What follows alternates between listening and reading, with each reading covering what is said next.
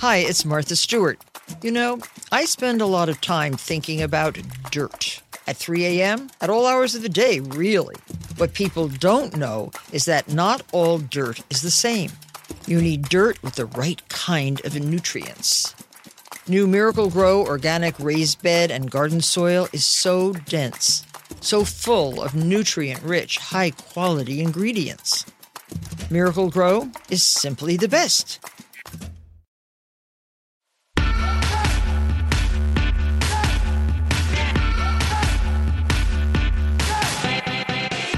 Hello and welcome to Hysteria. I'm Erin Ryan. This week, Alyssa Mastromonaco and I talk about world leaders insulting each other's wives as the world literally burns. Then, comedian Kara Klenk makes her Hysteria debut to chat about back to school season with Dana Schwartz and Naomi Ekperigin. Then, as always, our hills.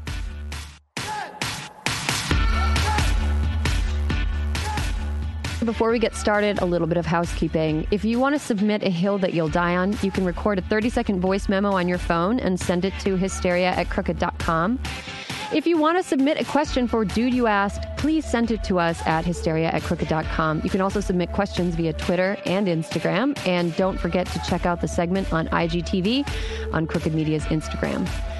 This week, I want to give a shout out to a special group of listeners Shout out to all the college freshmen listening, all of the people who are at college freshman orientation, and specifically all of the college freshmen at my alma mater, the University of Notre Dame. Remember, for better or for worse, college isn't forever.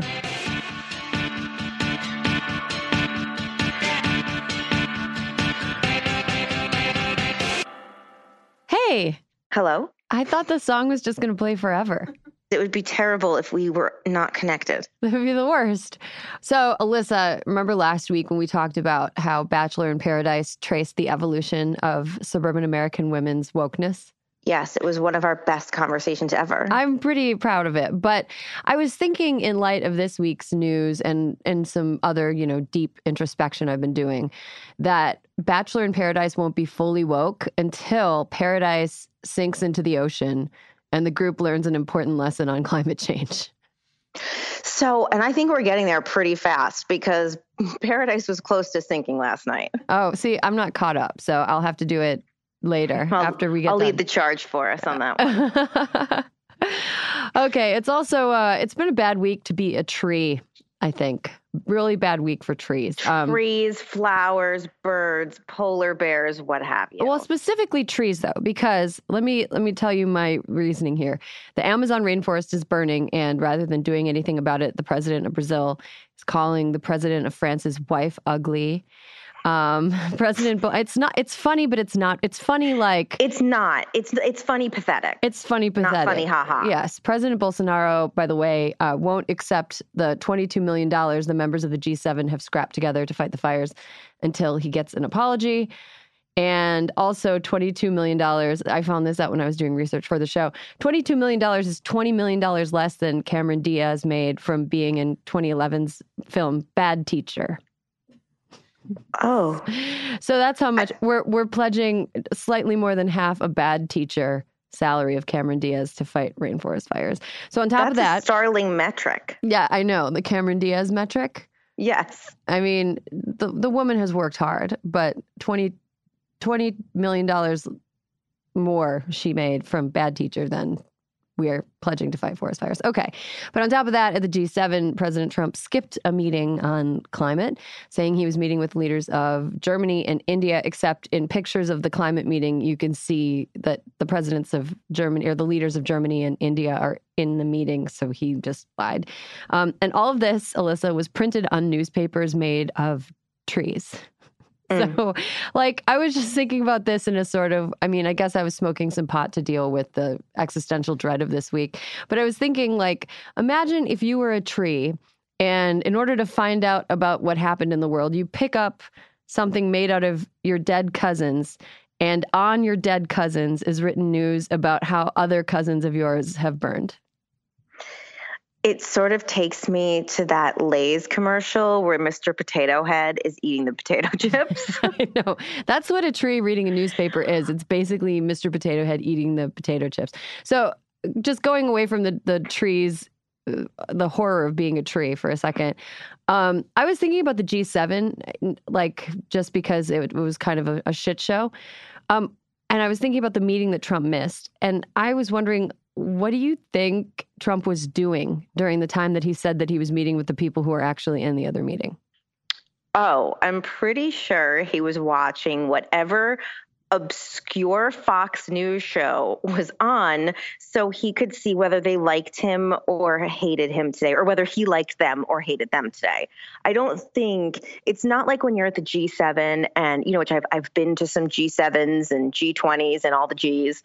And if someone ever misses a meeting, it's usually because of like, some catastrophe or calamity in their country and they're like taking phone calls or they've gone home or some like very important meeting on the fringes with like another leader. Trump, I think, was eating a very well done hamburger with ketchup and watching Fox and like checking with his Secret Service agents to be like, when can I leave the room? Because he obviously couldn't go to the climate change meeting because he knows nothing about climate change because everything he knows is made up inside his head, which I mean, we don't even know what's in his head. Like, I mean, maybe nothing. It's possible. We sometimes see evidence that there's something kind of rattling around in there. Like when he tweeted angrily about there being too many storms this week.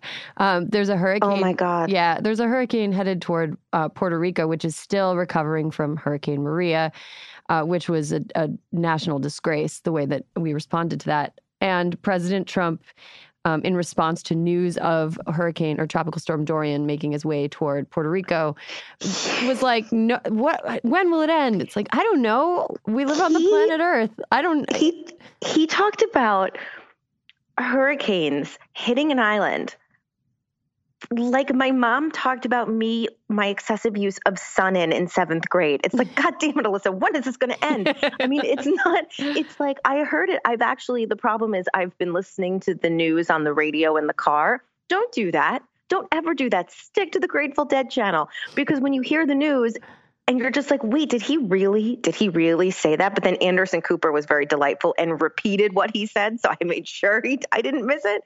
But yeah, when is it gonna end? I mean, they're self-made storms. You know what, Erin? Maybe he'll just nuke them. Maybe he'll just drop a bomb in the middle of them, oh. which apparently he thinks is an option. Yeah. To be considered at least. Yeah. I want to use hyperbole to illustrate how ridiculous that is. But I can't think of anything more ridiculous than nuking a hurricane. That is like the most short. Uh, that is like the very definition of a of a short sighted and ridiculous thing. And I mean, he's literally he's becoming old man yells at cloud, which is a Simpsons joke. But he's also. Do you remember that Simpsons episode where Homer got a gun and he was using the gun to do everything, like turn the lights out and stuff? Oh my God! Yes, yes. I feel like that's our president, but with the nuclear arsenal. He's like, could we?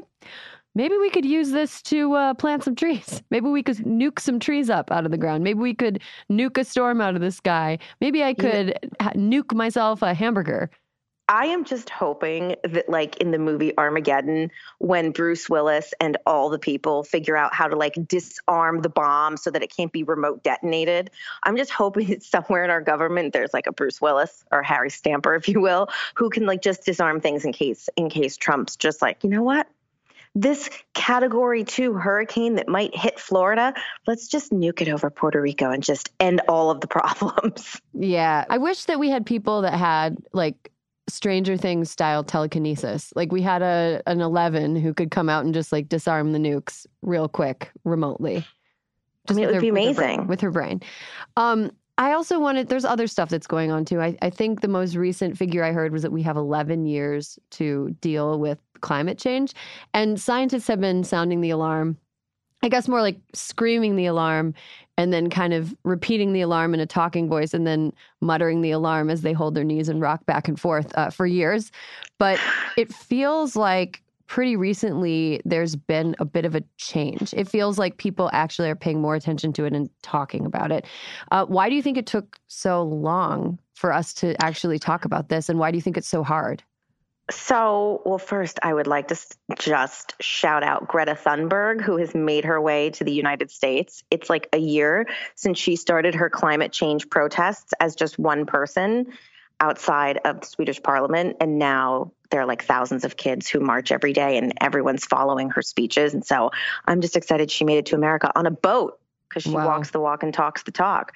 But I think that it took people so long because I think that like the world at large. Like, look, everybody on the reg, like on the day to day, has their own problems, right? And I think everyone assumed that the leaders, you know, there have been the World Climate Summits in Copenhagen 2020 or 25, and people hear that and they're like, okay, the world leaders have it under control, right? Like, we'll recycle, but they've got it covered. And I think that since Trump and all these since Trump opened the door to normalizing, you know, the climate deniers, that people are like, whoa, whoa, whoa, whoa, whoa, wait a minute, wait a minute. Like more people, I think three times as many people died in Arizona and Nevada this year um, from like heat related injury, like heat related deaths than than last year and more than ever before. So I feel like it's starting to hit people like where they live and work, and mm-hmm. they realize that like our leaders aren't going to help us. Well, many are trying. The when the United States abandons a leadership position, um, when we are also, you know, some of the biggest, you know, polluters, I think that you know people start freaking out. Yeah, I mean, for me, it just really, it really makes me feel the sense of kind of sucking hopelessness like no other topic does. Because when it comes to things like immigration or um, abortion, you know, I know that I can personally protest i can give money i can show up somewhere i can see people standing and and you know linking arms and blocking ice agents from entering spaces.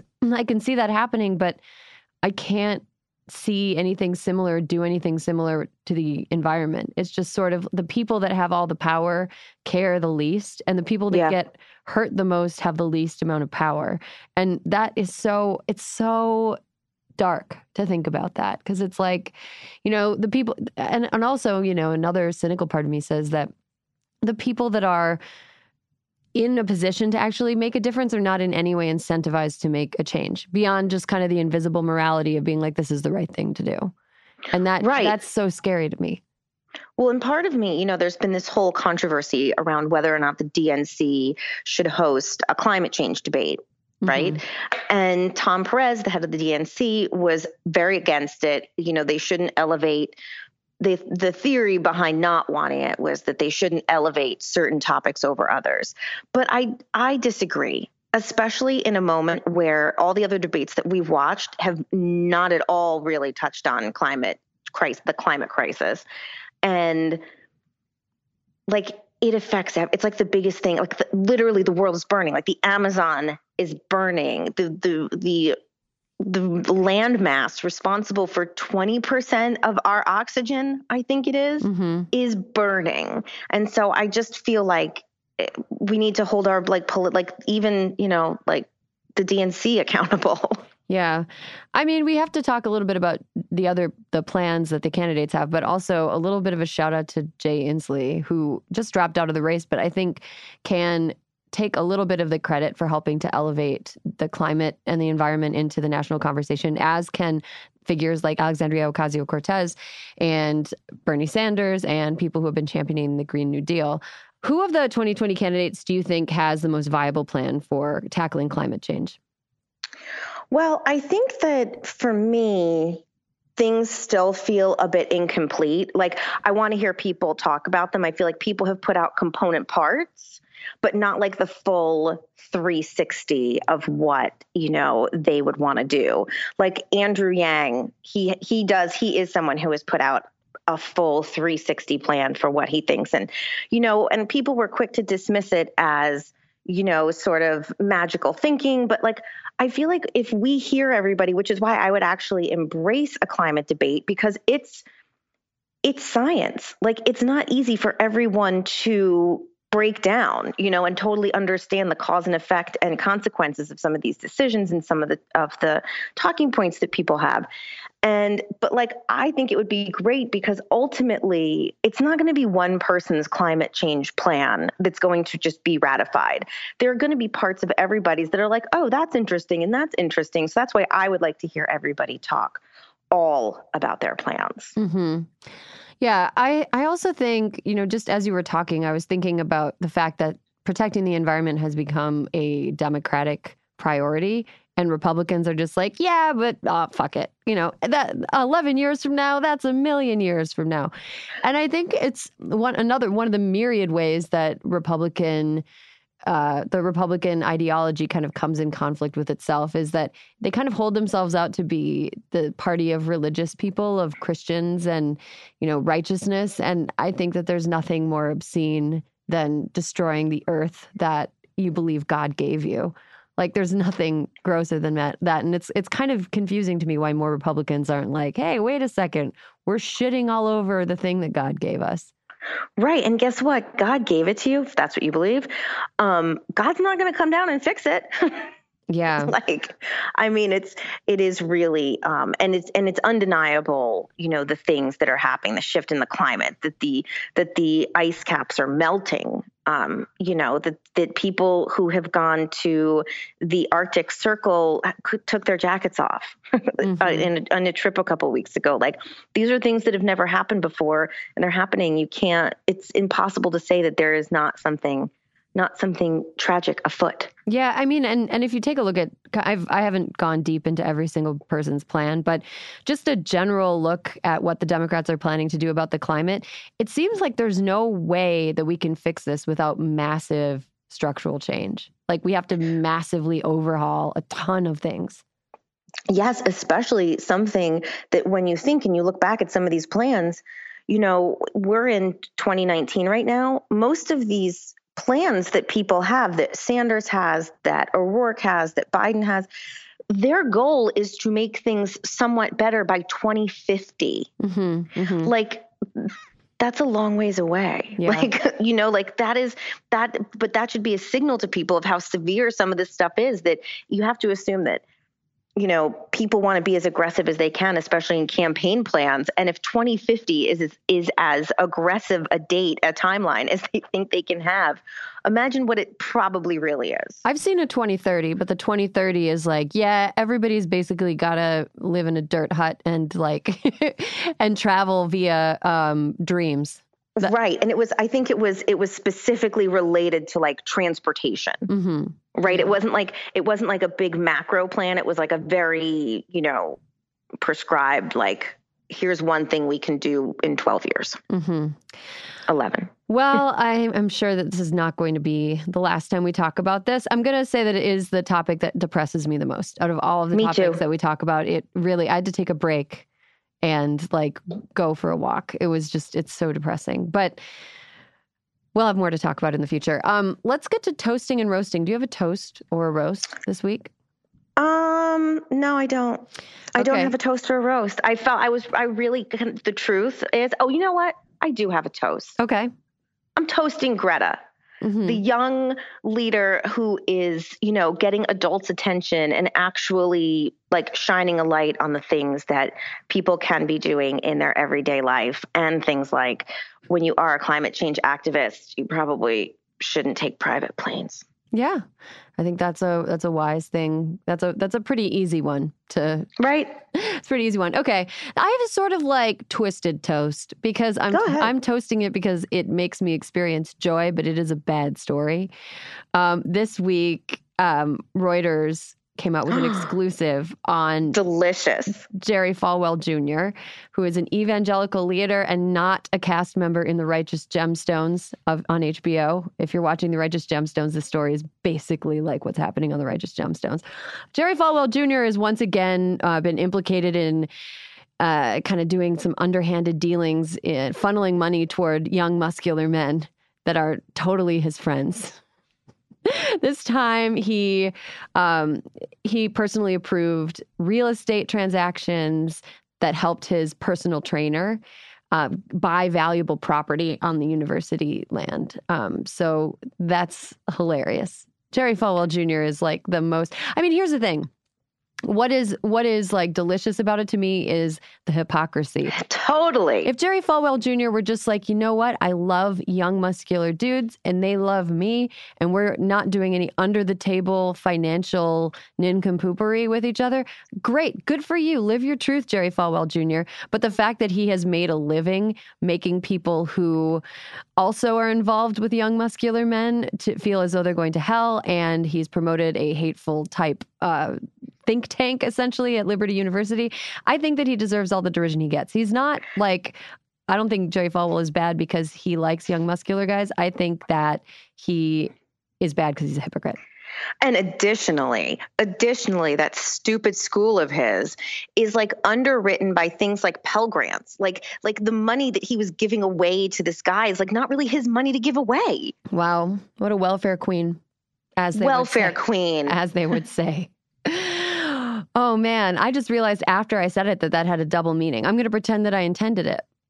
Well, it made you that much smarter. Thank you. Okay, Alyssa, this is all the time we have for this week. I am looking forward to talking to you next week. Now go hug a tree, girl. I will. Bye bye bye.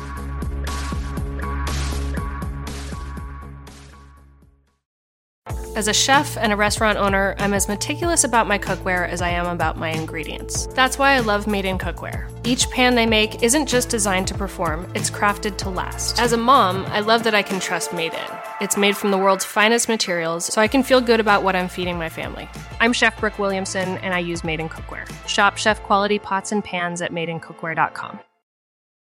This episode is brought to you by IQ Bar. Power up your life with superior brain and body nutrition products from IQ Bar. Their plant protein bars are the perfect low carb breakfast. Their IQ Mix zero sugar hydration drinks replenish electrolytes, and their IQ Joe mushroom coffees will keep you focused all day long. Start each day right with IQ Bar's brain and body boosting bars, hydration mixes, and mushroom coffees. Their ultimate sampler pack includes all three. IQ Bar empowers doers with superior brain and body nutrition. All their products are entirely free from gluten, dairy, soy, GMOs, and artificial sweeteners. And today, Hysteria listeners get an exclusive offer of 20% off plus free shipping. Just text Hysteria to 64000. One thing I love about IQ Bar is, first of all, right now it's really dry where I am. Oh, okay. It is hard for me to stay hydrated. I, mean, I just like I, I'll just be going through my day and I'll be like, why am I so like Parched. I'm parched. I'm in a bad mood. I feel like I'm gonna pass out. And it's ah, you gotta drink some water. You gotta stay hydrated. I really like their IQ Mix Zero Sugar Hydration drinks because it allows me to rehydrate myself at a time Yeah. when I feel like the atmosphere is trying to take all my moisture away. Well, and sometimes you need more than just water. Sometimes you need more more than just water. I also love IQ bars because I love a portable breakfast. I love a grab and go breakfast, no dishes. Love something I can walk around holding and eating. I like something I can eat in my car without endangering the lives of me and every other motorist on the road. A breakfast burrito, not not the safest thing to eat behind the wheel. IQ bar, go ahead and do it. Good for you. Great ingredients. Helps you stay focused and alert throughout the day. And um, yeah, and you don't have to dirty any dishes. Refuel smarter with IQ Bar's Ultimate Sampler Pack. That's seven IQ bars, four IQ Mix sticks, and four IQ Joe sticks. And now our special podcast listeners get 20% off all IQ Bar products plus get free shipping. To get your 20% off, just text Hysteria to 64000. Get your discount, text Hysteria to 64000. That's H Y S T E R I A to 64000. Message and data rates may apply. See terms for details. This episode of Hysteria is brought to you by Vuori. Need the perfect Mother's or Father's Day gift? Check out Vuori Performance Apparel. Drawing inspo from the coastal California lifestyle, Vuori's products inspire others to live vibrant, active lives. I love that they're calling this the Coastal California lifestyle. I will embrace that instead of what I thought it was, which was the I only want to wear comfortable clothes lifestyle. Yeah, I have I refuse to be uncomfortable if I want to be productive. I refuse to be uncomfortable, but sometimes I have to look like I belong in a respectable place lifestyle, which is like Vuori is perfect for it because they the clothes look fantastic. They fit great. They are so comfortable. I lie down in mine all the time. Especially, Erin, the women's performance joggers. They have a slim but relaxed fit and are designed with dream knit stretch fabric. I love my joggers. I've slept in mine. I've slept in them. Really? You don't get hot? No. They're very like on a, it's like Oh. a couch nap. You know, you have like a Oh, yeah. you've got like maybe a half an hour in the afternoon. You're like, ooh, I've got a like small break. I'm very tired. I'm gonna just like lay down for 20 minutes. Yeah. perfect. Perfect for couch Okay. napping. joggers. I love the leggings. I can work out in them. I can do my errands in them. I can wear them with a proper top to a business meeting. It is not a problem. Oh my gosh. Yeah, you probably could. Just put Yeah, a, a totally. blazer and like denim shirt, denim, denim- shirt, oh, blazer, yeah. leggings. So easy. 100%. And of course, the men's core shorts. They have a classic athletic fit, falling just above the knee, while the Sunday performance joggers are made from recycled performance stretch fabric. I got my dad some men's core shorts. He wears them to mow the lawn. it's perfect. He is like I think my my dad is one of those people that just like beats the crap out of his clothes. He'll wear them until they're they look like a security blanket that a 30 year old Yep. still has, where it's just like a ball of string, and you're like. Um, Our dads are the same. yeah, yeah. But um, my dad has had his for like a couple years now, and I think I, I saw him wearing them the other week when I met up with um, family on a on a short weekend trip, and they still looked great. It was like, Dad, your clothes still look new. So fancy. Vuori is offering Hysteria listeners 20% off your first purchase. Get some of the most comfy and versatile clothing on the planet at vuori.com slash hysteria. That's V-U-O-R-I dot com slash hysteria.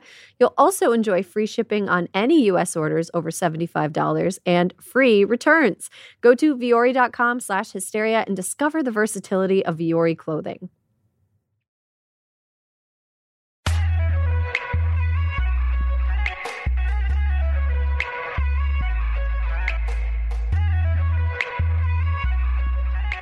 And we are back at the part of the show where we dive deep into a topic that we think a lot about. But first, I want to introduce the panel that I have with me.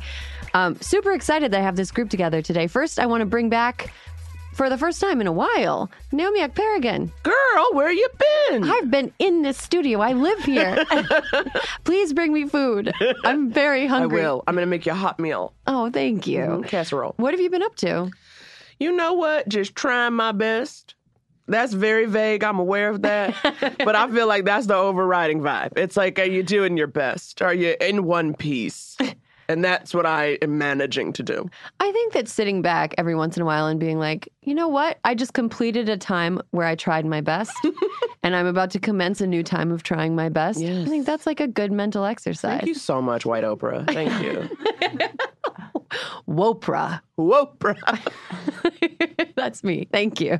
Next up, we have writer Dana Schwartz. Hi. How are you? I'm I'm really good. Yeah. Allergies acting up, but other than that, really good. You know, I like I woke up this morning, my allergies were acting up, and I was like, is it because of the Amazon? Is this burning trees? Yes.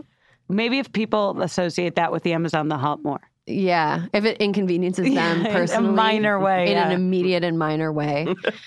Um, finally, for the first time on Hysteria, I am delighted. It's taken us a bit to get you on, but I'm delighted that we have you on. It's a comedian and writer and pal, Kara Klenk. Hi guys, I'm so excited to be here. We're so excited to have you. We were just talking about your Insta, uh, your your very photogenic Insta baby. Oh yes, I have a private Insta for my baby.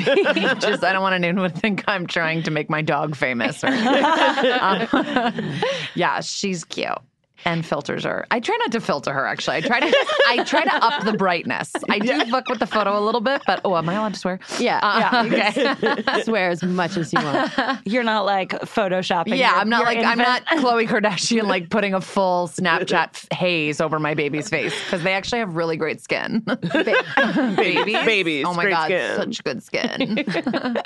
That's something that I've never thought about is like the decision to to be like, okay, I want to share photos of my baby for a very select and controlled Mm-hmm. group of people. I've seen pic- people who have like private or not private, public Instagram accounts where they'll put like sunglasses or an over the- emoji. yeah, yeah.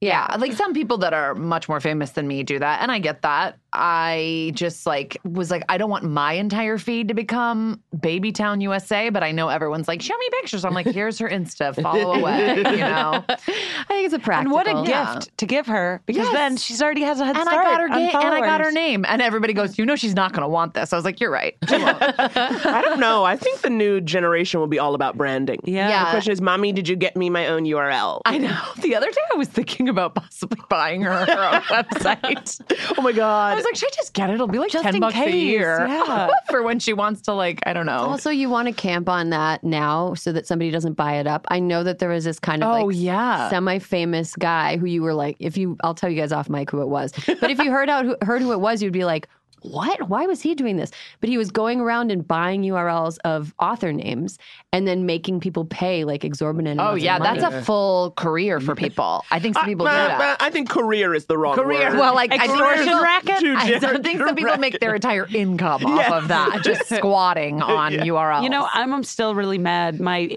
Instagram and Twitter is Dana Schwartz with three Z's because some bitch is Dana Schwartz with one Z and won't give it up. I get it. One Z Dana Schwartz. that's Schwartz. like Megan Gailey, other host of this show, right? Is better Megan Gailey because someone an- else is Megan Gailey on Instagram. that's the. uh, She should have gone with best. Yeah. Because what if there's a third one and Yeah, then was like, she like I'm the best Megan Gailey. Right. It's like when you play Connect Four and you like leave one person with three in a row and there's open spaces on, On both sides. She can get the best.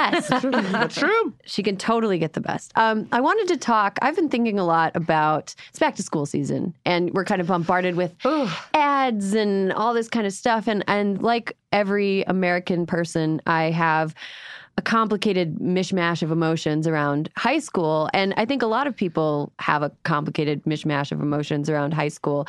Um, especially the idea that high school does continue forever or doesn't continue forever because i've gotten conflicting information on that you know i've i you know you're in high school and they're always like it's fine this will be this will all be over everything will be great but then there's elements when i grew up where i'm like oh god it's still high school Forever. Yeah. Oh my high God, school forever. forever. it's absolutely it's you know in in some ways i'm like better off but in other ways it's just like oh the shit's just never never Although- ends Although the thing about high school that I wish didn't end, like everyone's like, oh, high school will end. But I think the thing that people will miss, and that maybe I miss because I have a broken brain, is in high school and like the school of it, there's something really, really satisfying about like knowing exactly what you need to do to succeed, like having clear cut guidelines. Yeah. Where like life isn't like that. What does success look mm. like? Life Yeah. is nebulous Yeah. and there are no rules and there's no end.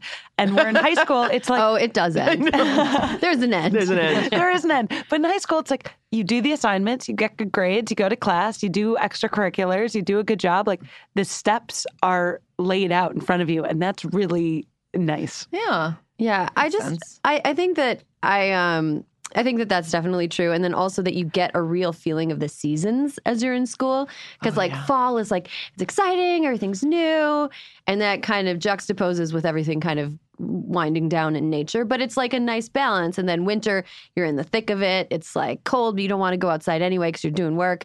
Spring you're ramping up to be done with school, and then summer you're off.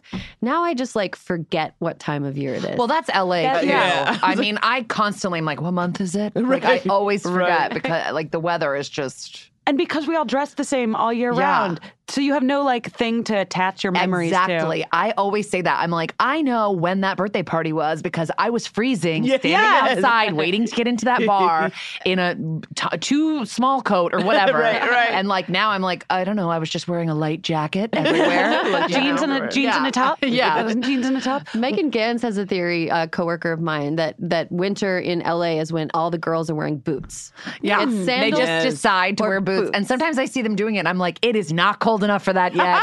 You're just doing it. I'm You're one of those. It. I am giving you boots all year round. Yes. A, a booty if it's Boots. warm. Yes. You know? Yeah, Love it's it. every time. Every LA is like the hotel from The Shining. Like you have you've been here for a thousand years Yeah. and you don't know it. Like when did the last Avengers movie come out? Um, Was it six months ago? Was it a year ago? I think it was last week. was it a thousand years ago? I don't know. I have no Can't tell. idea. I don't know. I think that's why there's so many mismatched haircuts here. Like you walk around and you see people and you're like, that haircut is for not what age you are. Well, I think that's. I think it's why also the plastic surgery, right? Because if you never know time is passing, you just look in the mirror one day and suddenly you're covered in lines, and you're like, "Wait, no!" It's like you woke from a coma. Yeah, like no, like you don't get it, and I think it's like kind of like a, "Oh no, no, no! It's always sunny." I should not be old now. Cut it off. There are no falling leaves to symbolize Right. mortality. Yes. Right. And another school thing, like aspect of this is like in school, you would like grow out of clothes. It's like, oh, this I get to buy new clothes every year, Right. and I need to. I'm outfitting myself and picking out a first day of school outfit. And uh, out here, it's just like you buy clothes when you're like, I'm depressed. I have nothing going for me. Yeah. Yeah. I'm. Uh, I don't have anything creative to do, so I'm going to channel my creativity into consumption.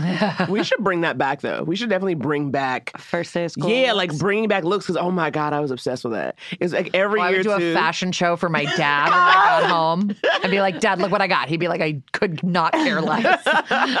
Wait, tell me about your looks. Okay, look, I had no fashion. There's like one out- outfit that sticks out, and that it was so bad looking back. Okay, it was an I love New York baby tee. Yes. and jean a low um you know like a low waist or what, what do you call it? hip hugger a hip yeah. hugger jean Hugger. pinstriped jean oh what was i oh. giving you Well, I love the I love NY baby tee because you're from NY, and it so should be to me, wearing- that's like wearing the concert T-shirt to the concert.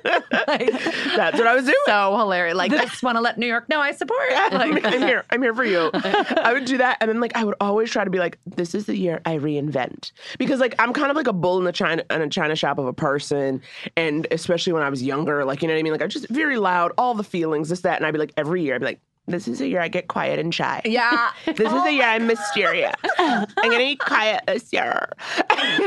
So I know exactly what you're talking How about. long was the longest that that lasted? a day. They'd be like, "Why aren't you talking? What's up with you?" Like it could, I could not hold it down. You're like, I'm being quiet and mysterious this year. You see, I was gonna say like I uh, uh, high school was like okay for me actually. Middle school was my nightmare. Like mi- middle school was terrible, and that was the year that a couple of girls told me like, "We just think you're too loud," and so I did spend seventh grade being quiet to see how it would work out, and I was the most miserable person. Oh, and now we are both comedians. Yeah, and now look what you've done to us. See, I think it says a lot about my personality that I was way less excited about like back to school clothes, but very, very excited about back to school notebooks and folders. Oh, all that a stuff. fresh notebook. What possibilities? Oh yes. Even now, I try Yeah. to reinvent it by buying new notebooks for myself that I never fill Fill- because once the first, once it's ruined with one dumb sentence, it's ruined. I want the possibility of a perfect new Dana. You were a real production in high school, weren't you? Ruined with one sentence. This one it's ruined. hasn't rested in years. yeah, Throwing those black and white composition books across the room at her mom. I was wearing like Converse that I wrote emo lyrics on while being a straight A student.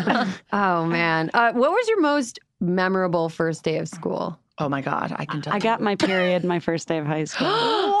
What? Sorry to jump on that. Oh, you had to jump. This is Dana's terrible. safe space. This is her best subject. It wasn't. It wasn't. Uh, I didn't bleed through. That's gross. Should I not have said that? this is hysteria, bitch. You better talk about it First here. one is not like a Yeah. You know shining just to bring Yeah. it back. It's It's not not. like It's that not. kind of moment, you know. Um, Yeah. so you were probably I just caught like, it. I handled it, but I was like, I'm a woman now. The first day of high school. Yeah. Gosh. Oh gosh. God and then was what'd sending you, do? a message. I'm very did religious. you- Did I mention?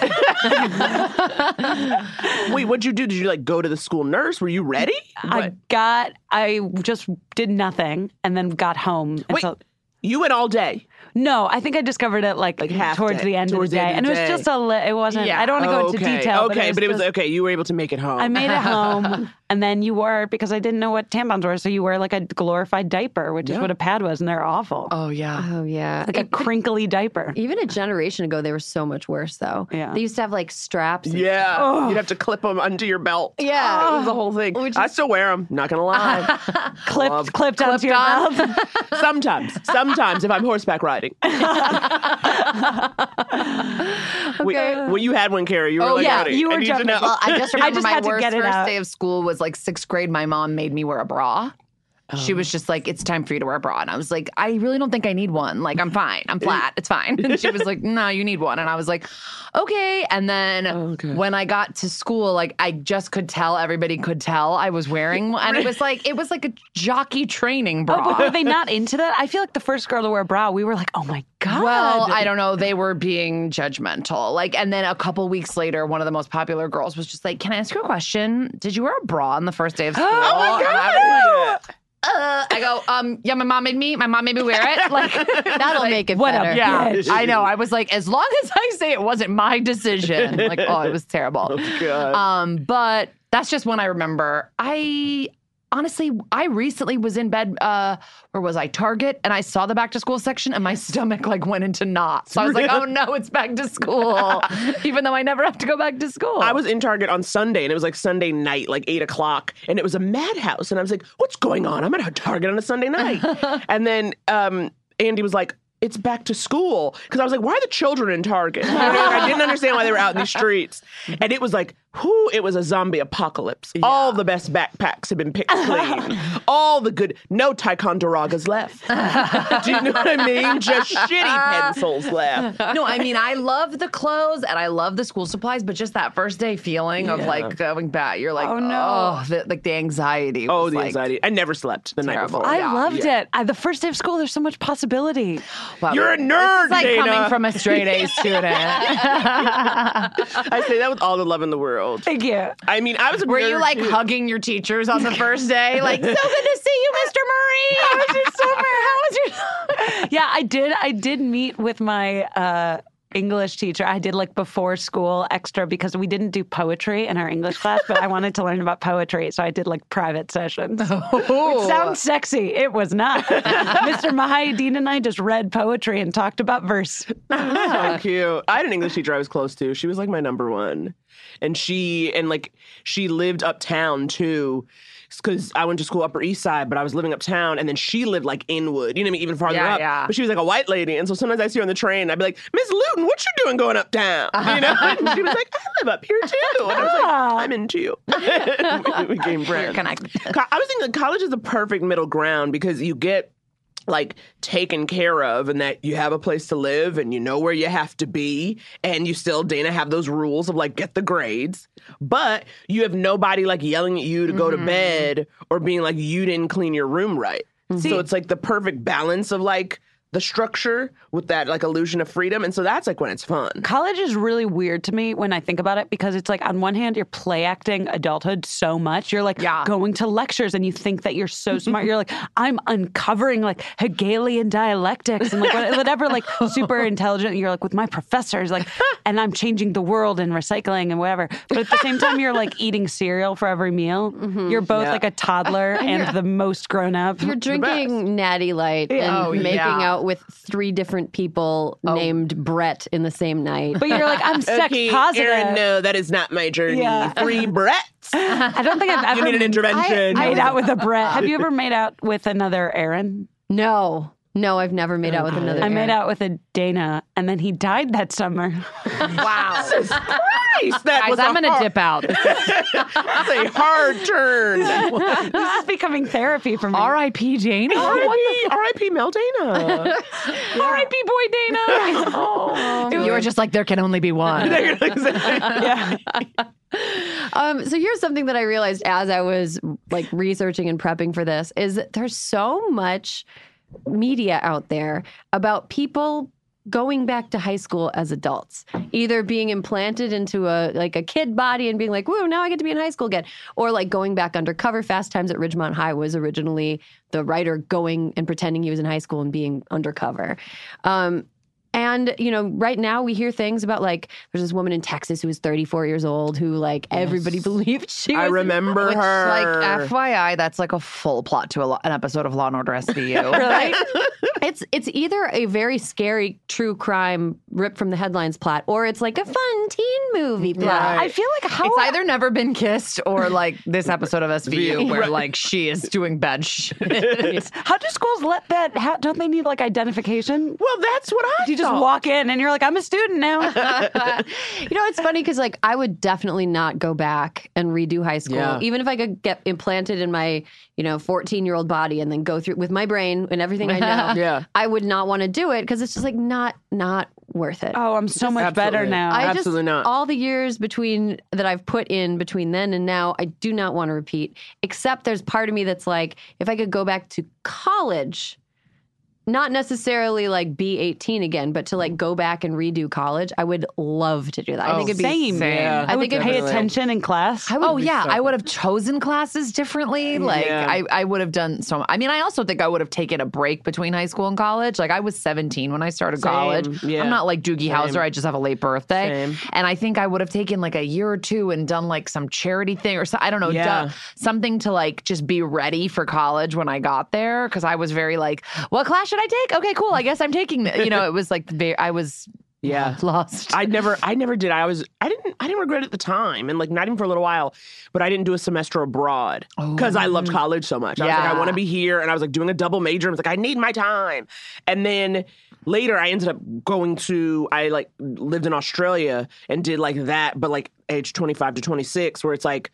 It would have been nice to do this with a little like structure and Yeah. protection because the whole time I was there, I was like, if I die, no one will know. Yeah. You know what I mean? I was like, I need, I need somebody looking out for me in these streets. And I, like, the badass streets of Sydney, Australia. No, Truly, truly. the, pe- the people won't necessarily kill you, but the animals definitely. A lot of deadly creatures Yeah. all over, all over, truly. But, I don't want you to be killed by a wallaby. you or a jacked kangaroo. yeah, school does kind of ra- like raise you up in this artificial land of steps Yeah. and reward and increments and like milestones. And when you get out of high school, it's not really there anymore. I look back on college and I wish that I would have a not ever tried to do the pre med thing. B started by just taking as many like general nerdery classes as possible. Like I wish I would have studied the classics because I am not fucking doing that on my own independently when I'm out of college. I, w- I wish I would have gone back and been like, what is something that I'm gonna need somebody like holding my hand through? Ulysses. Mm-hmm. I Yeah. wish I would have taken a James Joyce class, but I had a professor that was like, this is what this uh, Irish nonsense means. like, you know, the, and and like you know, not have been concerned with career because what I studied in college, I did study English, but it was only because it's like I guess I'm good at communicating. I didn't want it to be my career. Yeah. And then, I, but I didn't know what I was going to do until like my late twenties. Mm. So Right. Well, college is no longer the thing the way it was our parents' generation, right? Like, it's not enough to even have a BA nowadays. Mm-hmm. yeah. for most jobs. And so it does feel like college. Like I almost went to, so I was a film and English major and I almost went to grad school for film just because I definitely didn't go to college intending to study film. Found out I really liked it. And it was film studies, less filmmaking. And then I was like, oh, I want to keep doing more of this. You know what I mean? Because I had no idea what it was. It feels like college is such an introduction to everything Yeah. that it's like you come out and you're sort of like, okay, there's some stuff in the world. Yeah. But you're not, I mean, you don't come out an, an expert on a damn thing. Mm-hmm. You know Yeah. what I mean? Like, You don't even come out Oh, an expert please. in, in having curtains in your house. I've been in people's houses that it's like, I think you get until like 24 to not have curtains in your house. You have two years like of curtainlessness. Wow. what? Yeah, you tough because I'd be seeing people 28, 29 Yeah, in the no, that's- that's no with a longer- tapestry. It's not. yeah, yeah right. The- the- Oh, do you remember tapestries? Oh, Just like, oh, Oh no, Urban Outfitters tapestries. They have a whole section on the website of tapestries. I always considered them maybe things you'd put on a part of the wall that had a hole in it, like not window Unless coverings. you're tunneling out of your apartment, uh, Shawshank Redemption style, and need to cover You it. just hide it. Oh man. Um, well, what's something that you guys cared about a lot in high school? Now let's go back to high school. We can also go back to college. But what's something you cared about a lot in high school that you just are like looking back, you're like, that was so dumb. I do not care about that now. Oh, like the SATs. Um, No, I still care about that. yeah, you still care. Um, I don't know. Jeez, what did I care about? Yearbook. Yearbook. I was editor of the yearbook, and I was, it was really important to me. And Do you think no one cares now. still really exist in the age I of was social wondering media? that. I mean, it truly a yearbook is just like a wasteful Facebook page now. You know? yeah, it's other people tagging you. Yeah. Mm-hmm. And unless you're the yearbook editor and you get to put pictures where you look hot and everybody else looks like shit. Well, I'll tell you something. My co-editor and submitted the photo of us, and my eyes are closed. Oh. It remains one of the most What? Underhanded thing anyone's ever done to Messy. me. Bitch, move. I Real know. Housewives I was like, of Potomac. I got the yearbook and I was so excited. I was like, this looks great. I look at our picture. I go, Courtney, what is it? She was like, I, none of them turned out great. I'm like, just this one where you look perfect. that is such a Courtney thing Such to I do. know. I was only like, a very Courtney. Courtney. That's so Courtney. we uh a friend and but you know senior year you're like we we rule the school we can do anything we want no consequences me and a friend of mine on like school picture on like club picture day just snuck into as many clubs as we could just to oh, get Oh, we had people that because we did- thought it would be funny so we were on like we were seniors we were in like sophomore council and we we're just like Oh my goodness. We, my school was too small for any of that kind of shenanigans. we, it was like if you were missing from study hall, the teacher would be like, "I didn't see you in study had hall." study like, hall? There was Study study, hall? hall. That's like TV. yeah I didn't know that was a real thing I know, that's that just what plot exist happened. It was No. just like you don't have a class right now, so now you're just in this class. yeah, that was called a free Yes. in my free school, and you would go to McDonald's. Wait, what? One, you had free periods. Two, you were allowed to leave. Yes, only if you were had a, only if you were a, se- a senior or a junior with permission, and it would, everybody's ID had the word permission stamped on it or not from their parents. Whoa. Yeah. That's the stuff. Did you ever skip school? Oh yeah. Oh, um, yeah. Even you had permission, and you were like, "But I'm going to take it even further. Like this isn't enough for me to go." Well, to McDonald's." permission was just like I get my I can leave during my freeze. Like to skip a full day of school would require a lot of like forgery of notes and other things. I feel like. I feel like sometimes we would leave 'cause, you know we were in Manhattan. Um, you Yeah. could definitely have seen me on the TRL screen. Like we would totally like is Justin Timberlake in town? I'm going to Times Square. like we would definitely do that. river. in high school. Oh wow, TRL back then was the jam. Yes. You were cool high schoolers. And then I had a one one time I came back. My teacher was like, Naomi. I saw you on MTV, but like it was just like not like I was in there, but like you know when they pan over all the people screaming, and he was like, Ugh, "Did you do your homework?" like you know, 'Cause he's like I know where you were. That is such a bad place to go if you're trying to not be detected. Yeah. I'm gonna go. Okay, you know Your what? mom's like I can't find Naomi. Turns on MTV. Oh man, I have a story of being caught skipping school. So I used to work at this nursing home in town, and our paychecks were released every other Friday. And every other Friday, you could go and get your paycheck, or if you didn't get it by 2 p.m., they would mail it out. And the mail in rural areas is very slow, so you wouldn't get them your paycheck until like a week from then. Oh, so. God.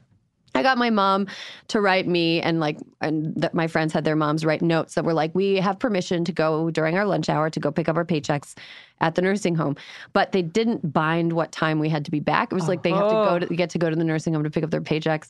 So we would all at the beginning, it was like just me and my friend Joy, and we would just go together, and then we are like, you know what? Let's stop and get a sandwich on the way back. so we just kind of very quickly, or very very incrementally, we would um, get a sandwich, and then we'd be like, you know what? Let's play checkers after we get the sandwich. And then the squad grew to me, Joy, this girl Laurel, my friend Haley. squad. Just a throwdown checker, Uh, yeah. like competition, battle And royale. We, would full on, and we would go get our get our paychecks, and then we would drive to the next town, which was called Luck.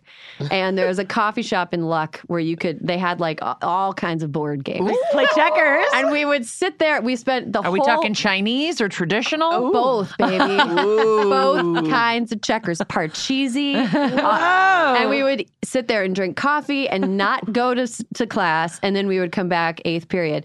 And that like continued to grow and grow until it was like, like a full on, we were just having an extravaganza. Yeah. So we one time we drove to the Walmart, which was a half an hour away in St. Croix Falls. I know. Croix Oh, This is every other Friday you're doing this. This is like a fun tradition. every every other Friday. We drive to the Walmart in oh. St. Croix Falls and we get there and we're high schoolers. Like you ever, you know, when you're in high school and you're like, we're gonna go to Walmart as a group and like you have no agenda. around. And I don't know about No, this. it- though. I we don't didn't have a Walmart in my we didn't have a town. Walmart where I grew up. But Okay. wait, I need to know about the other girls who didn't have a job, did they also get notes saying they No, have to go pick up These- all of these girls worked at the nursing home. Everybody. Okay. Yeah, we This were- nursing home was big into high school labor. like, I love how lit the nursing home was. It was, was. like hire 17 year olds. the owners of the nursing home had a son who was in my class, and I think that they were like, "Oh yeah, the teenagers will work for like ten bucks an hour." Yeah. Yeah. So, um, so They yeah, were correct. They were absolutely correct. And so we drove to St. Croix Falls. We were like walking into the Walmart, being like, "Sure, now we're gonna do all kind." I don't know what our plan was. And we go in, we go back, whatever. And then that night after basketball practice, I was at my grandma and grandpa's house. They lived in town, and um, my grandma, grandpa, and me and my dad were sitting in the living room. And my dad and my grandma got up and went to the kitchen. And my grandpa turns to me and he goes, "How was shopping?" And I was like, oh. I was like, "What do you mean?" And he goes, "How was you heard me? How was shopping? How was shopping at Walmart in. Croix Falls with the Bewley girl and with the uh, oh, girl. And I was like, I got this, my like the oh blood my drained out of my face, and he just he looked at me and then he just burst out laughing, and he goes. That's okay. It reminds me of my skipping days. One time I was skipping school. Skipping days and skipping days. Hyphen, One time he was he was skipping high school in North Minneapolis, and he went to a movie. And when he was getting out of the movie, his father was riding home from work on a trolley past. and so he was like, so my grandpa was like, I'm not going to tell anybody. You know, that reminds me of my skipping days. Blah blah blah blah. So he died in 2009 and after he passed um, i told my dad this story and my dad was like he never told me about that wow. my grandpa held that secret of watching me skip the grave. to the grave but yeah i but it, that scared me enough that i was like i'm scared straight I can't do this Yeah. anymore. Oh, i'm not going to I can't live walmart this life of crime. i'm not going to walmart anymore I love your grandpa. Grandpa was a ride or die bitch. yeah. He was legit like, I got you, boo. a hundred percent And then he had you till A 09. hundred percent, and probably still has me in heaven. Um, did any of you guys have? Um, Naomi, you mentioned you had a favorite teacher. Did Did you guys have a favorite teacher? Hell yeah. It was always the the AP Euro teacher for for me. Like the AP teachers were the ones who like felt like we were the little club. They got you, Dana. yeah, but I did. I had an AP Euro teacher that I loved so much. And here's where I'm really going to reveal my character. One summer, I went to a writing workshop camp, and uh, he and his wife were like two of like the counselors. And like when we were there, we got to call them by their first name. oh my Oh my Camp was God. cool. I that sounds awesome. I It was loved so my cool. teachers. I think I love my teachers more than the students. Like those are the people who I keep up with now. Because I had Really? a teacher who like she let me. I babysat her son. Um, I guess summer after senior year, and he was like my favorite. And he was like such a like he was like a little nerd. He was allergic to everything. And so as a result of his allergies, like we could only eat fancy foods. Like he was like, Naomi, can I have French bread and olive oil? was he British? What is that accent? It's delicate. Is his accent. Rich people. He's like, yeah. And he was like, and I was like, you are my fucking number one.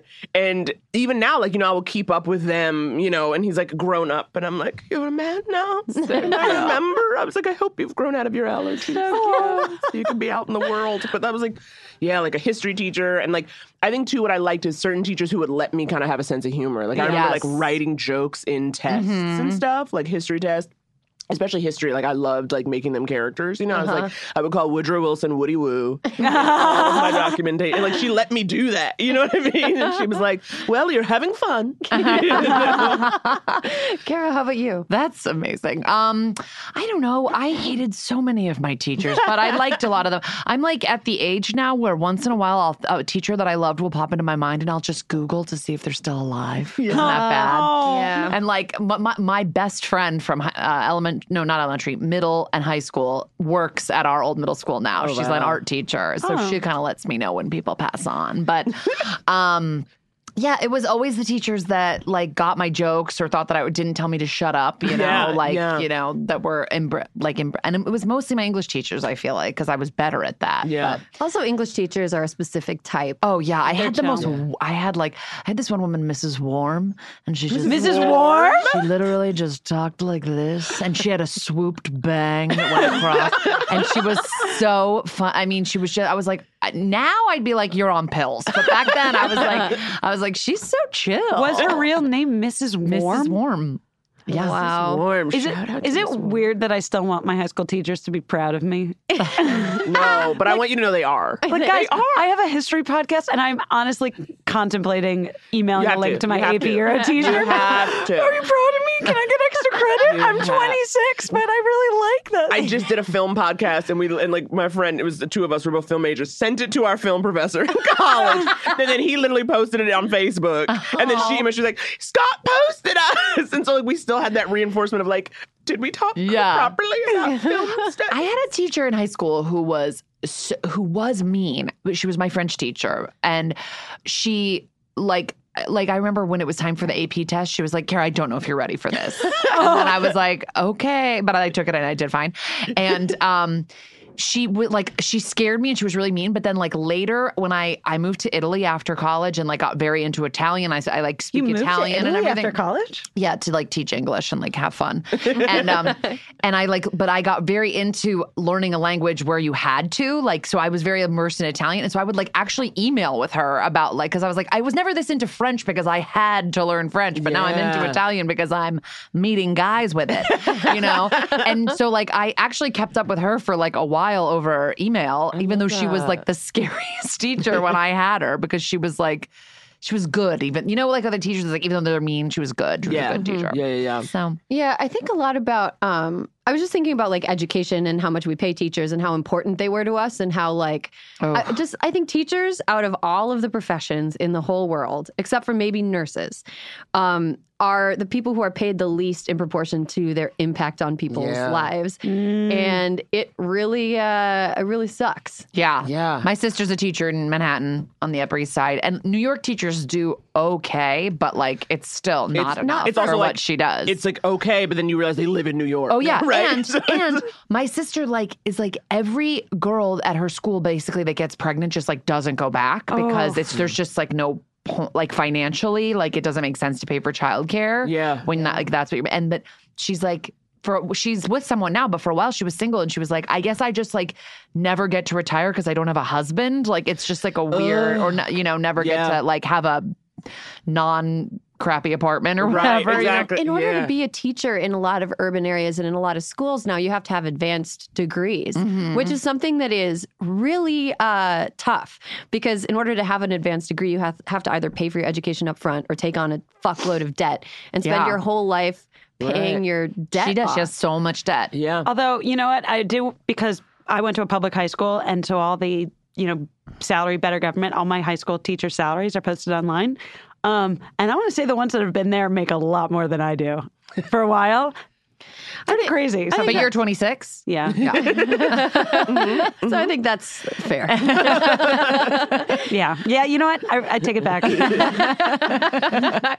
Look, they've been there for 26 years. I'm 26 years old. Why aren't we making the same amount of money? These are pretty good salaries. Those are, yeah, those are like For teachers? White House staffer salaries. Yeah. for sure. Yeah, but then it's like think about because I know I've had friends who are teachers, taught for a while, and then was like, "Fuck this, I'm going to law." She went to law school. She was like, "I can't," but she would literally she bought her students laptops. She had to buy supplies. She has like a she had a DonorsChoose page, and my mom would in essence like she my mom like gave her money one year and was like, and in her DonorsChoose was like literally just I need supplies for these kids. Yeah. and so you know you make X Y or Z salary. And then you have to spend 10% of it more on like the stuff you need to do your job. Mm-hmm. It is I mean, crazy. Are you kidding me? my sister's a teacher too, and my mom's a high school principal, and my uncle's a teacher, and my aunt's. A, I have a lot of teachers in my family. Mm-hmm. And depending on where you are, I mean, there's some places, rare places, shrinking places, where teachers are supported enough and they're given enough school supplies and stuff. But most urban areas, especially, their teachers are kind of on their own. yeah. And it's really, um, I don't know. I think it really like set. First of all, the teachers are set up to fail. Yeah. Um, the teachers are set up to sort of be tethered to their jobs forever, or to quit and then have to take a high-paying job that's soulless if they can transfer their skills into that. And then also the kids that they're teaching are being told that they have to, in order to succeed, go through this like super expensive path. And I think that you know we're talking about going to college. We're talking about high school, and um, in a lot of places, college is not financially accessible for people. And I mean, even as simple as like, you know, and I know now they do have certain, um, you know, grants and stuff, but even just the pay to pay to submit applications. Yeah. You Yes. know? I mean, and also just the schools, because I worked, I was a sign language interpreter for a high school student in New York. Um, and she was a 20 year old junior. So that already tells you how her education has gone up Yeah. to this point. And so I was in classes with her, and as as I was taught, and as is common common like belief, is as an interpreter, my job is to convey information. Period. Yeah. So if your teacher is teaching something, I'm conveying that. I was in classes with her where they were like. Here's this assignment, teach her to do it. Like she was doing her own stuff, and it would be like worksheets, and then it would be on me to try to teach her. And I was like, honey, I Um, can't you're teach not a tutor. Exactly. I Yeah. like, I can't teach math. I can't teach this. And she was in remedial classes. But what I noticed too, you know, the other students in the classes, the extent to which it was like, oh, you're not going to college. So we're uh-huh. not even going to have that conversation. And there was like one girl, and I remember talking to one little black girl who was in these, like, it was a couple remedial classes, but she was like still smart and she was like into it. And she was like, I don't know. And she said, we were talking, so he's like, I don't know if I want to go to college because I feel like it's going to be too much homework or something. And I like literally was like, the thing about college is you'll get to do homework and stuff you like. Mm-hmm. You know what I mean? I was like, you may have a couple requirements, but I literally was like sitting here trying to have like a come to Jesus Michelle Pfeiffer moment with this girl. I was like, You turn your chair around backwards. exactly. I was like, real talk. Let's get real. Poetry is Shakespeare. But um, I, you know what I mean? Like, I just like really like. tr- But it was so crazy to see this school where they just kind of assume these students like it was not going to happen for them, and then if no one's telling you that it's going to happen for you, why are you even going to? Yeah. You know, like how would you push any further? People rise or fall to like what's expected of them for sure. and also what they're handed. I mean, I think about some like chuckle fucks, like uh, like the Trump kids, and how like if they were born in with that level of intelligence and uh, looks, no money. yeah, and chin, if they were born with that level of that chin, level of Right. chin. into a poor family Yep. in Appalachia, Yep. like where would they be? Like if you're a wealthy child, you have to work to move down in class Yeah. because everything is there to like Keep prop you yeah, up. bolster you. Like you get into Penn, even despite the fact that your head is essentially just a brain stem. You like you you get you know bailed You'll bailed get, out. You'll get internships. You'll get internships with good internships. people, even Yeah. if you don't care about You'll- what you're you get a cushy job at your dad's company. Right, exactly. Oh exactly. yeah. I mean, I just started watching Succession last night. You guys. Oh my god, I can't even do. It's this whole Succession. story. What you're talking I'm about. going to need to consult with you later because I'm about to start it and I'm like so excited. Um, but that's, I mean, that's the thing. And then poor kids have to work. I think rich kids have to work equally hard to work down as poor kids have to work to work up because Yeah. it's so entrenched. And I think the education system is one way in which these things are just kind of beaten into kids' brains. Like you are a failure. You're not going to go to college. You're going to live here forever. And or you are a success. You're going to go to college. You're going to live here forever. And that just seems like it's sort of uh, one of the like mini tragedies in America right now. Especially because you know we say college, and I think it's important. Even though we, pro I'm assuming went to like private colleges, mm. Yeah. liberal arts. Like we also have to make sure, like when we say college, it doesn't have to be that. It can Right. be community, Community college, it can college. be associate's degree, Yeah. and like I think people don't even want to include that in the conversation. Mm-hmm. Or certainly people who would be categorized as elite, you know, they wouldn't think of that. But it's like no, there are all these ways to get mm-hmm. the tools you need to have, you know, the job. You know that will that will allow you to live comfortably. But even mm-hmm. then, it's like the system is biased in favor of like Yeah. you went you go to an elite college, like that name opens doors, and then the connections you make like helps there. It's like every step of the way reinforces kind of what Erin's talking about. That like if you were born in a certain class and privilege, like every new step continues to bolster that up even mm-hmm. stronger. hmm Yeah, I mean it's it's like like Naomi was saying. I think that the path to getting an education is not just going to a traditional four-year college. Like you can, you know, take a couple years off from college and work, which is what if I could go back, I totally would have Yeah. done that. I would have Everyone should. I would have done like Peace Corps for two years. Totally, And then something like- come yeah. back slightly more worldly than the 17 year old shithead I was. um, but you know, there's there's that. There's also like apprenticeships. There's also learning a skill. Yeah. There's also like and I another thing that I think that people kind of lose track of is that education is kind of you have a unique experience when you go to college to get a specific type of education with some of the smartest people in the world and that's great and that's nothing to be minimized. But if you miss out on that or if you weren't ready for that or if you squandered that it's still there for you especially now. Like there's classes you can take online not like university of phoenix style stuff mm-hmm. but like actual the great courses is great. Yeah, there's Mm-hmm. great courses, stuff you can watch, like lectures. Your education can continue even if you don't do the traditional thing or you didn't do the traditional thing. You can still like think, teach yourself to think. But I do think one of the things I'm like, I think college, like when I'm ranting about the state of our world, you know, I think college should be free. And I think there is something you get, I think, especially in this age of increased racism and sexism, there's something you get about being taken out of your house and being forced to live with other people, mm-hmm. people who you would never interact with otherwise. Mm-hmm. You know, and not, I mean, like, look, you get to college, people, you find your tribe, which usually people like you, but there is something about sitting in a room and having to hear somebody else's opinions mm-hmm. and like learn how to communicate effectively with someone different than you. I feel like a lot of racism would be cut in half. Yeah. You know, if you just had to go, you know, first of all, leave the country.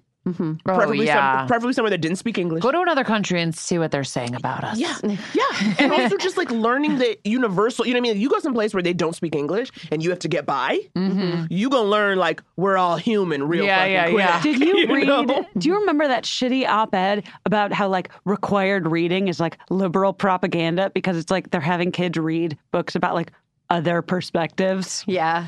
Yeah, that's, I, I don't, It's like, oh, they're reading books by people of color and minorities and stories about different experiences. Liberal propaganda. And it's like, shouldn't college be exactly about that? Right. Like learning different perspectives? Yeah. Yeah, I think that I think that's an important point. Putting yourself up like alongside people that you never would have normally hung out with or encountered in your day-to-day life is is super important because it gives you empathy. Travel also. Like holy shit, you go to another country where people don't speak English and you're in a you're in a space that isn't necessarily designated for tourists you will find uh, i've found that people if you are a polite decent human being and you put in a good faith effort to, to not be an asshole that people are generally good and kind mm-hmm. Yeah. i have found that and i don't know if everybody i've known not everybody has found that but i think that that's an important lesson to learn is like oh you guys are just like me and also in many ways nicer And, and learning America isn't the center of the universe is like a Oh, very yeah. important fundamental thing. yeah I just remember when I was in Italy on my semester abroad and was like, I, I saw heard these people talking at a bar and I was like, oh, you guys are American too? And they were like, we're Canadian. they were so offended. And I was like, why would that be bad to be American? And then I was like, oh, I just don't know anything Did about they politics yet." apologize first? Because if not, they're not Canadian. that is a tell. They are Americans pretending to be Canadian. Um, okay, uh, let's uh, wrap this conversation up because we have to take a break. But let's say a piece of advice that you would give your younger self going into either high school or college. Here's my, here's mine, and I've and I've tweeted this to this effect. But in college, this is what I wish I would have done: go to every class Yeah. do not ever skip class unless you're contagious. Don't don't Yeah. skip class. Go to every class and uh, do all the reading. Do do everything that the class that like your number one job in college is to do all the stuff in class. And then when you have extra time, do the extra stuff. And I know that would have made me like have a lot less fun in college, but I don't think I I think I could have gotten away with having like 50% as much fun as I had. Yeah, I'm like the exact same. I'm like, if I had, I had an okay average, and if I had actually done anything, I would have been a really good student in college. Um, I- but in I, for a, if I could go back and like tell my high school self something, I would probably be like, the SAT's not that big of a deal. 'Cause I- it like made me so anxious that test. I Maybe because I don't like taking tests or whatever. Um, but also not to get so caught up in the. I'm from a town where like they publish all the colleges in the town paper where everybody goes. And it's just like my mom was so caught up in me going to like a top 20 school or whatever. And like I would just, I'm definitely as a new mom, like not saying any of that to my daughter. I'm going to be like, we're going in state, baby. um, but like, yeah, just like don't, none of that. The Yeah. elite, the whole elite college thing is just not, it feels like it's like a farce. I don't know. It's, It's, like- also more for the parents than the kids. Right. It It's was like- it was for my like, mom. See, Yeah. I was a good parent. See, my kid got in here. Yeah, my Yeah. dad has a bumper sticker of every single one of our colleges. I'm one of six kids. There's a lot of bumper stickers on the car, and it's it's the grossest thing. He to me doesn't that take walks them off when around- you graduate Oh no, ceremonially. they're on, and he got a new car, and they're on there. Okay, Dana, any advice for your younger I just want to piggyback on yours, Erin, which is just like learn the material, not because you want to like check a box or take the class. Sorry, I'm about to sneeze, but just learn the material for its own sake. Okay. Bless you. Bless you. you did it. You did it. Um, I it's interesting. There are a couple things. College, I would say like Well, really both, but I think maybe it feels a little easier in college because you're leaving. Do something that scares you. Like find that like make sure that you just don't kind of extend high school and like hang out with the mm. same kind of people and do the same mm. kind of thing. I know for me it was like doing comedy for the first time, you know, or like I'd always wanted to do theater and I just like threw myself into that once I got there and it felt like I'm in a new place, I can do that. But then for high school too, I would say, and maybe I'm wrong, but I think it would have helped me to keep this in mind. Even the mean girls are hurting. Oh, mm. that's I so think empathetic. I spent, I think I spent, you know, so much time, especially because they were rich and they were skinny and they were white, being like, you know, I'm the shit, or like, I meaning a piece of shit, and like mm. they're, you know, and like they've got it all figured out, or like they're somehow, they have a right to be mean. They're somehow mm-hmm. doing something better. That means they get to look down on everybody. And it's like when we look back and like, especially when we all talk now as adults, it's like everybody hurting over something. And mm-hmm. high school was hard for everybody. Yeah, and then you the like look at their ones. Instagrams and they like stopped working. You know, I'm just kidding. no, but it's so true. It's like, or it's like they're, you're so obsessed with like filter and appearance and Yeah. staying skinny or staying whatever. It's like, Do they reach out to you now and are like, hey? Oh, yeah. absolutely not. Uh, a little bit of that happened on Facebook, and I was like, no, thank you, because I'm still bitter. Um, but but if I could, I was like, they're hurting. Yeah, you know what I mean? Like meaning, Totally. like we all got our shit. Everyone has something. Everyone's got Yeah. something. So like. Let, don't trip when they treat you bad, right? Yeah. Hurt people hurt people. Oh. you know, it's like that. Yeah, Oprah? Now who's Oprah? now who's Oprah? We're just passing the Oprah ball around today. I'll be Jewish Oprah. We've got two Jewish Oprahs. Yeah. Oh. Oprah? That's the, that's the plural. Okay, that's all the time we have for this conversation about high school, college, back to school time. But we will be back with the hills that we'll die on.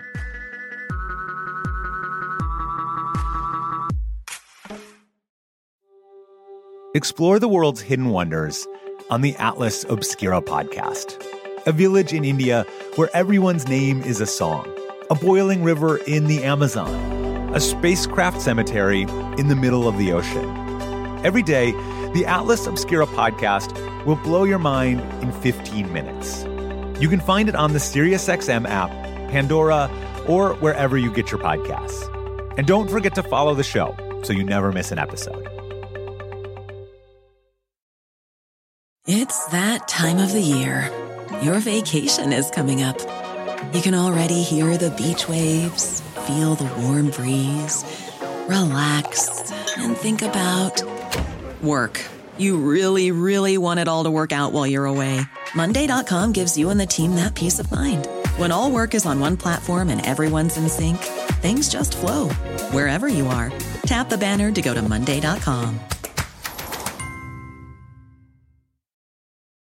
On this episode of Plant Killers, we'll explore one nation's most notorious fruit and vegetable killer, bad dirt. What makes bad dirt so bad? The answer? The ingredients. But fear not, true crime enthusiasts. This story has a happy ending. New Miracle-Gro organic raised bed and garden soil. It's made with quality organic ingredients from upcycled green waste like compost and aged bark. Unlike the other guys who can't say the same. Looks like Bad Dirt's murdering days are over. Thanks to Miracle-Gro. Join us next time on Plant Killers.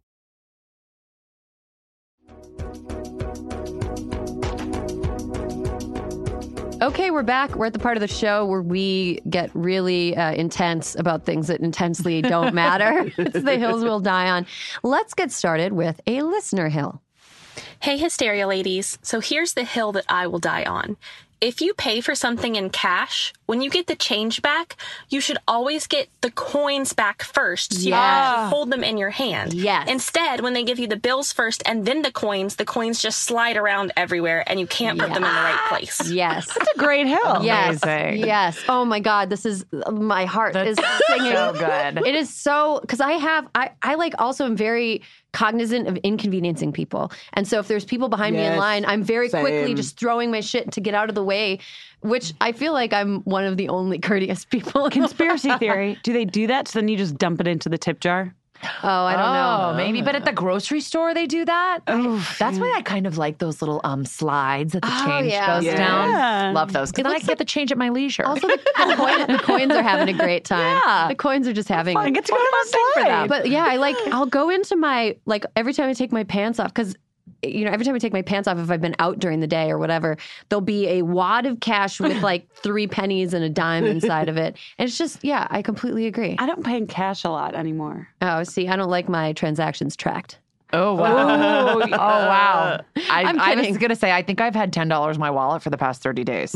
I don't, I don't use Wow. cash for Yeah. anything. I like I like when I use cash. It makes me feel free. If that makes any sense. Like Yeah. I've done it and I've paid it. I don't have to keep track of a damn receipt. The money is gone. I know it's you know what I mean. I don't have to settle up with a credit card. Yeah. it just feels very like we did it. I'm a woman on the go. I just love points. Points are fun. Points are fun. Okay, I'm going to do my hill. So uh, it starts with a story. First of all, okay. so um, in my building, I have a neighbor. We don't share a wall, but we are like, I my door is on one face of a corner and his is on the other.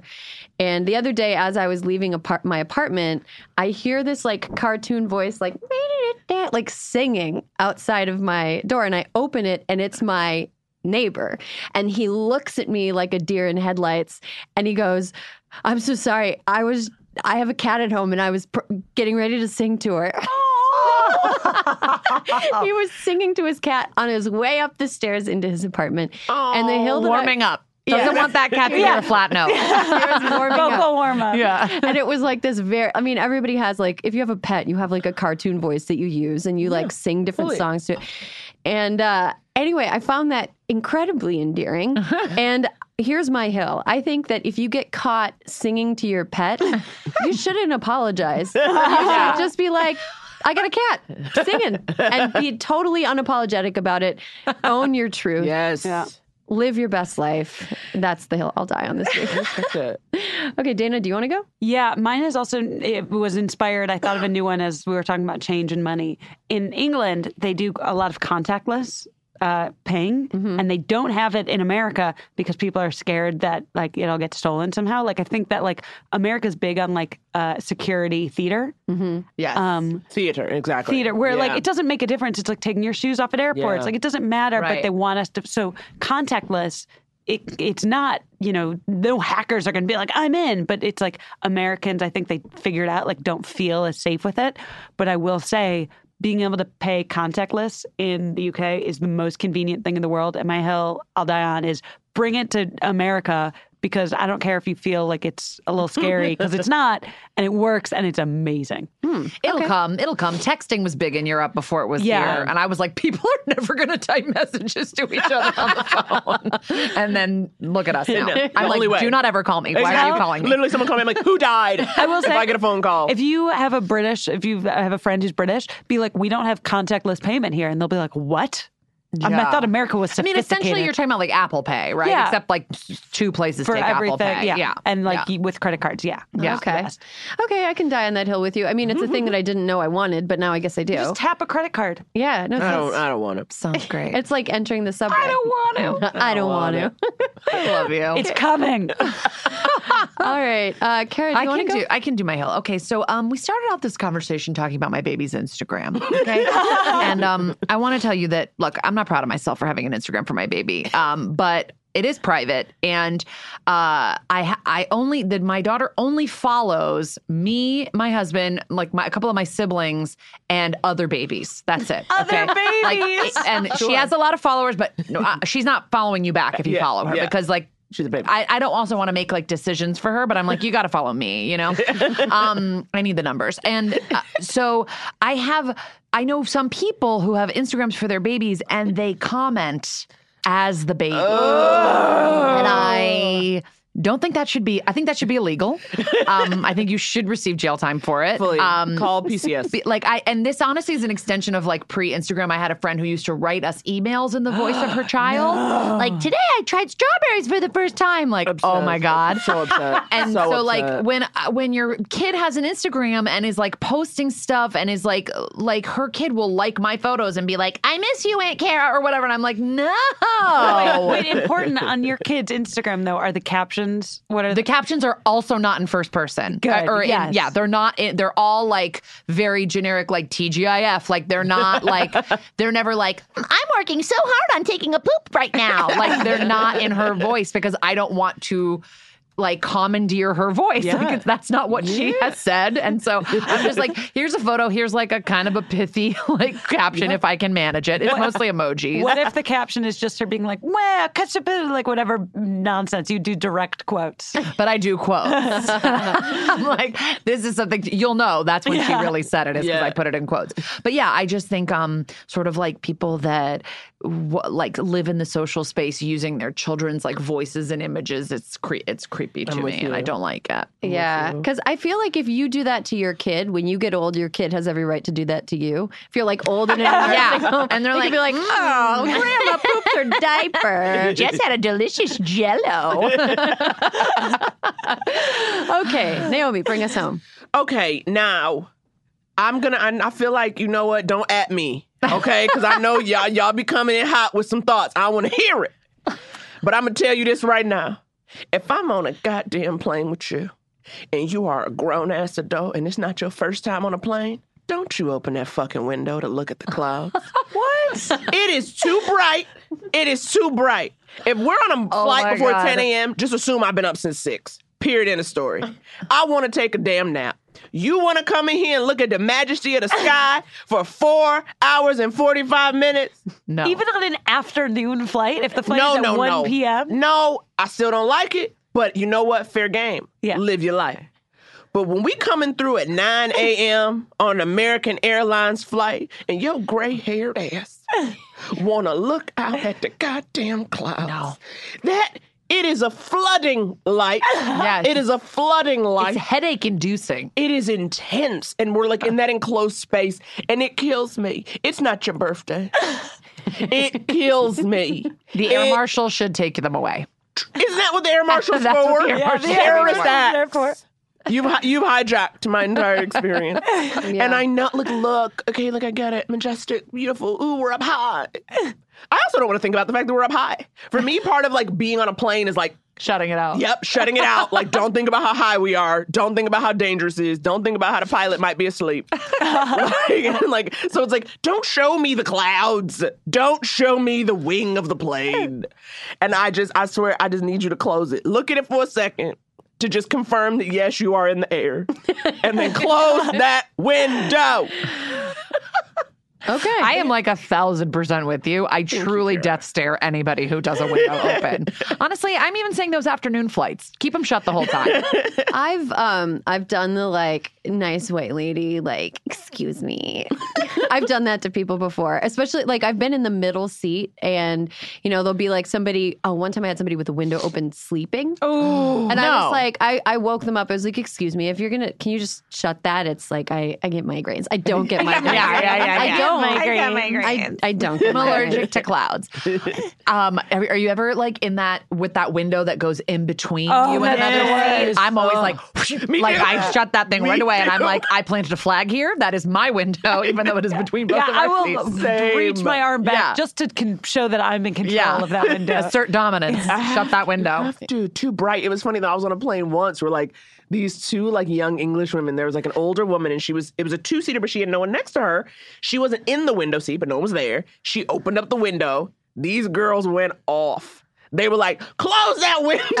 like yelling at her. And then she was the woman, of, rightly so. I get where she was like, "No." Like thing is like meaning like don't yell at me and like try to bully me into doing Right, something. right. But then at some point, the stewardess had to come in, and then I got a cookie because I was a bystander to the whole thing. because she was literally because the ladies were like, "It is too bright," but then I was like, "It is." Like, if it's like a 9 a.m. flight, I've been up since 5:30. I'm like, literally, I'm just shuffling along until I can lay Down again. Yeah. yeah, Well, I until feel I can sit. Erin's strategy is the smartest one. You have to be like, "Oh, I'm so sorry. migraines. Excuse me. I have get an affliction. migraines." I get migraines. Weaponize your tears. Yeah. That's my. I'm black. and don't work that way. They'd be like, "She's off the rails. Get her off the plane. She couldn't possibly be a doctor." Remember when that happened? oh my god. oh God. Oh my gosh. Ugh, that makes me want to jump into the ocean. Sorry to bum us out. To close us out. Um, and racism is a nightmare that we'll never escape from. In conclusion, the fabric upon which the company was built Yeah. is racist, and ba- it's this uh, this country is based on stealing land and stealing labor. All right, have a great week, everybody.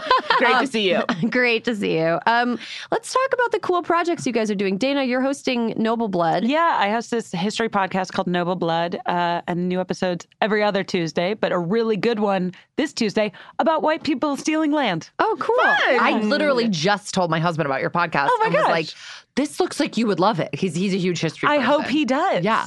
Um, Naomi, you have a cool podcast as well. Oh yes, couples therapy. Kara Klenk Oh, has done I've been on it. I've been on it. Um, you've been on it. My God, it's all happening. Um, and on the podcast, we have comics who are close to sets together about their relationship, and then we also have people like you, Erin, come in and answer relationship questions. Yeah. and you came in full Wopra real dead. Thank you. Um, so you can do that. and uh, Kara, what are you working on? I just finished um, work writing on RuPaul's Drag Race, so I have been out of the the stand-up game thing. for a minute, but I am back in now because my job ended yesterday. so I um, I have a show every Thursday in West Hollywood called Better Half that I run with my better half, my husband. Uh, well, I'm the better half. Let's be real. Um, and uh, that's at eight on thir- every Thursday in West Hollywood, and I'm on the social media and all that stuff. If you want to, I have a comedy album out also that's called Yes. um, Undefeated. Oh, the cover of it is so good. Thank It is you. Sweet Valley High. Thank you. It was You very hard so to great. very hard to wrangle the original artist who was quite old. that was sort of dying breath Yeah. that drew the art on your comedy album. Um, Kara Klenk, thank you so much for stopping by. Dana and Naomi, thank you so much for coming by. And thanks you. to Alyssa Mastromonaco for calling in. There'll be more hysteria next week. Hysteria is a product of Crooked Media. Caroline Reston is our producer. Our editor is Sarah Barrett, and Kyle Seglin is our sound engineer. Thanks to our digital team, Nadina Melkonian and Elijah Cohn, for production support each week.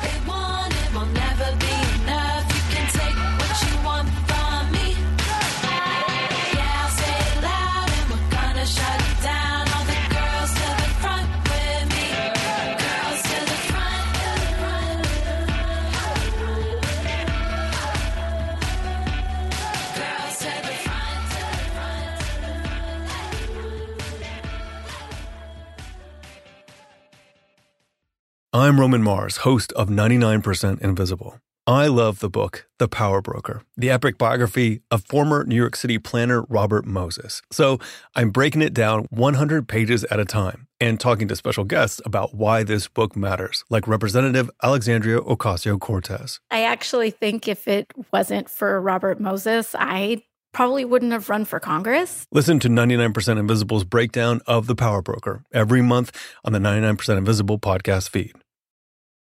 It's that time of the year. Your vacation is coming up. You can already hear the beach waves, feel the warm breeze, relax, and think about work. You really, really want it all to work out while you're away. Monday.com gives you and the team that peace of mind. When all work is on one platform and everyone's in sync, things just flow wherever you are. Tap the banner to go to Monday.com.